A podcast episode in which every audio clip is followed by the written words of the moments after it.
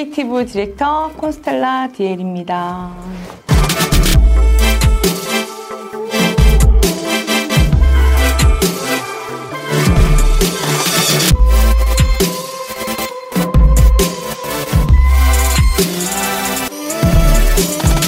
저는 visual creative director라는 말을 쓰는데요. creative director라는 말은 CD로 해서 사람들이 많이 활용하고 있지만 저는 비주얼이란 말을 또 앞에 넣어서 비주얼을 업그레이드하는 디렉터로 활동을 하고 있습니다.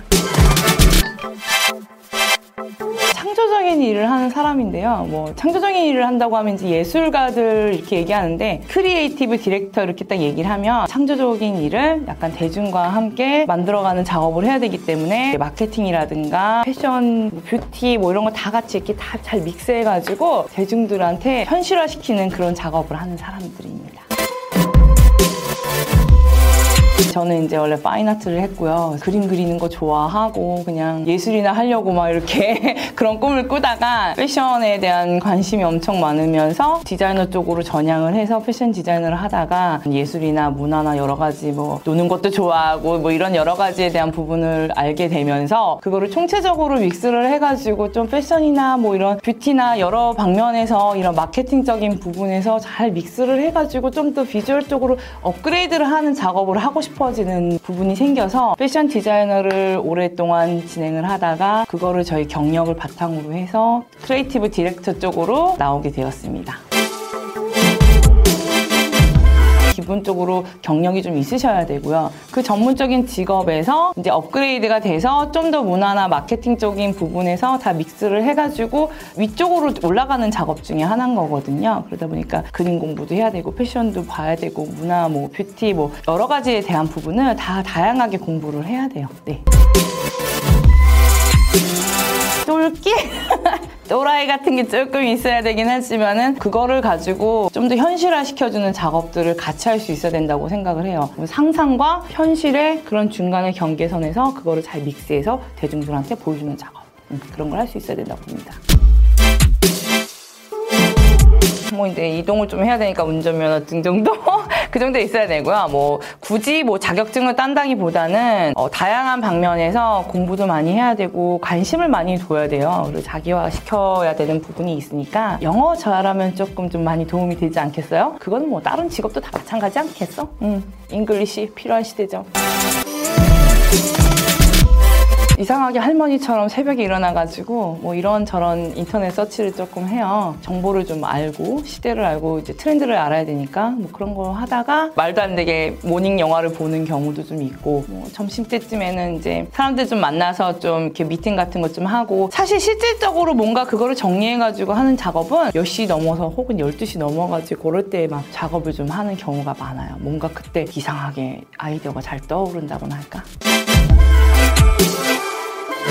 제가 기존에 있었던 경력이 있다 보니까 그런 걸 알고 이제 찾아와서 의뢰를 해주시는 분도 있고요. 고민 상담을 하셔서 일적으로 승화시키는 부분들도 있고요. 아니면 제가 좀 관심 있는 부분이 있으면 아예 그런 부분에 기획을 해가지고 어떻게 보면 영업 아닌 영업을 하는 경우도 있습니다.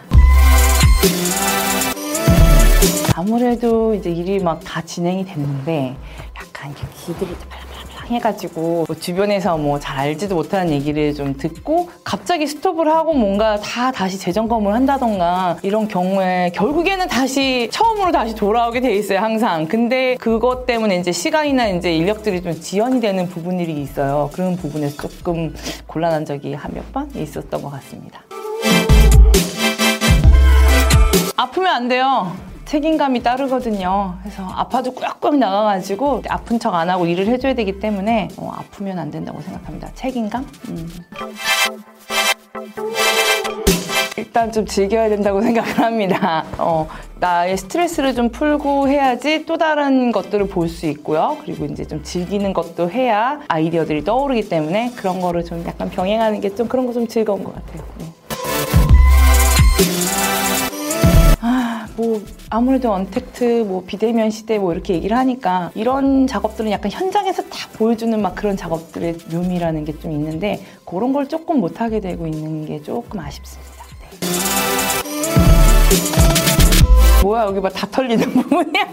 여기 프로모 다 털립니다 오늘. 어, 뭐 그냥 먹고 살만합니다. 어, 근데 사실 이 창조적인 작업이라는 게 이 가격에 대한 부분이 좀 작게 책정이 되는 것과 큰 예산이 있는 것과 뭐 이런 여러 가지에 대한 부분이 있다 보니까 어떤 부분에서는 예산이 좀 작더라도 정말 욕심이 나가져 하는 부분이 있고요. 어떤 부분에서는 머니를 좀 많이 버는 그런 경우들이 있습니다. 네. 일단 밥은 먹고 살아요. 네. 어, 저는 일단 대중이 좋아하면 그게 가장 대표작이겠죠. 뭐, 뭐 인수인 선생님이랑 바자회도 했었고, 압구정에서 아트 페스티벌도 했고, DDP에서 fashion week 같은 거 연출도 좀 했었고, 그리고 저 일단 branding에 대한 그런 런칭 작업을 많이 했었거든요. 뭐 MLB, 스케쳐스, NBA, 디스커버리, 내셔널 지오그래픽, 뭐 이런 여러 가지 작업들을 했는데 그런 걸 launching하는 것들이 항상 다 그만의 재밌는 게 있었기 때문에 뭐가 대표작이라고 하지 못하고 다 소중합니다. 네. 못 잤던 잠을 사실 몰아서 자기도 하고요. 사실 좀 스케치하는 거 좋아하고 네, 꿈꾼 거를 이렇게 그림으로 승화시켜가지고 혼자 끄적끄적 해보기도 해요. 그러면서 또 다른 상상을 조금 생각을 해보고 이게 어떻게 보면 일과 일상이 좀 연결이 된다고나 할까요? 쉬는 때도 뭔가 이렇게 재미난 그림책이라던가 이런 걸 보면서 어떻게 보면 그게 또 나중에 반드시 제 좋은 아이디어로 이렇게 연결이 되더라고요. 네. 전 이미 다른 직종을 하고 있습니다. 일단은 파인아트를 해서 패션 디자이너가 되었고 패션 디자이너를 하다가 마케팅이나 이런 부분에 관심이 있다 보니까 사실 전체적인 건 총괄해가지고 문학적이고 예술적인 부분을 같이 믹스해서 하는 작업을 하고 있습니다. 네. 지금은 다른 직업을 하고 싶진 않아요. 왜냐면 여기선 너무 다양하게 많기 때문에. 네. 어느 직업을 갖고 있다고 했을 때 그 직업에 대해서 어느 정도의 전문성은 본인이 가지고 있어야 된다고 생각을 해요. 그래야지만 전문성을 바탕으로 또 다른 것들을 만들어낼 수가 있거든요. 늦지는 않았어요. 대학도 안 간다는 시대에 무슨 유학이 필요하겠어요. 뭐 사실 유학이라는 건 너무 좋죠. 근데 유학보다도 코로나 시대에 지금은 유학을 못 가는 세대도 있고 하니까 또 여행이라던가 그런 다른 다양한 경험들 이런 거를 지금 많이 해보는 게 더 좋다고 생각합니다. 음. 행복해요.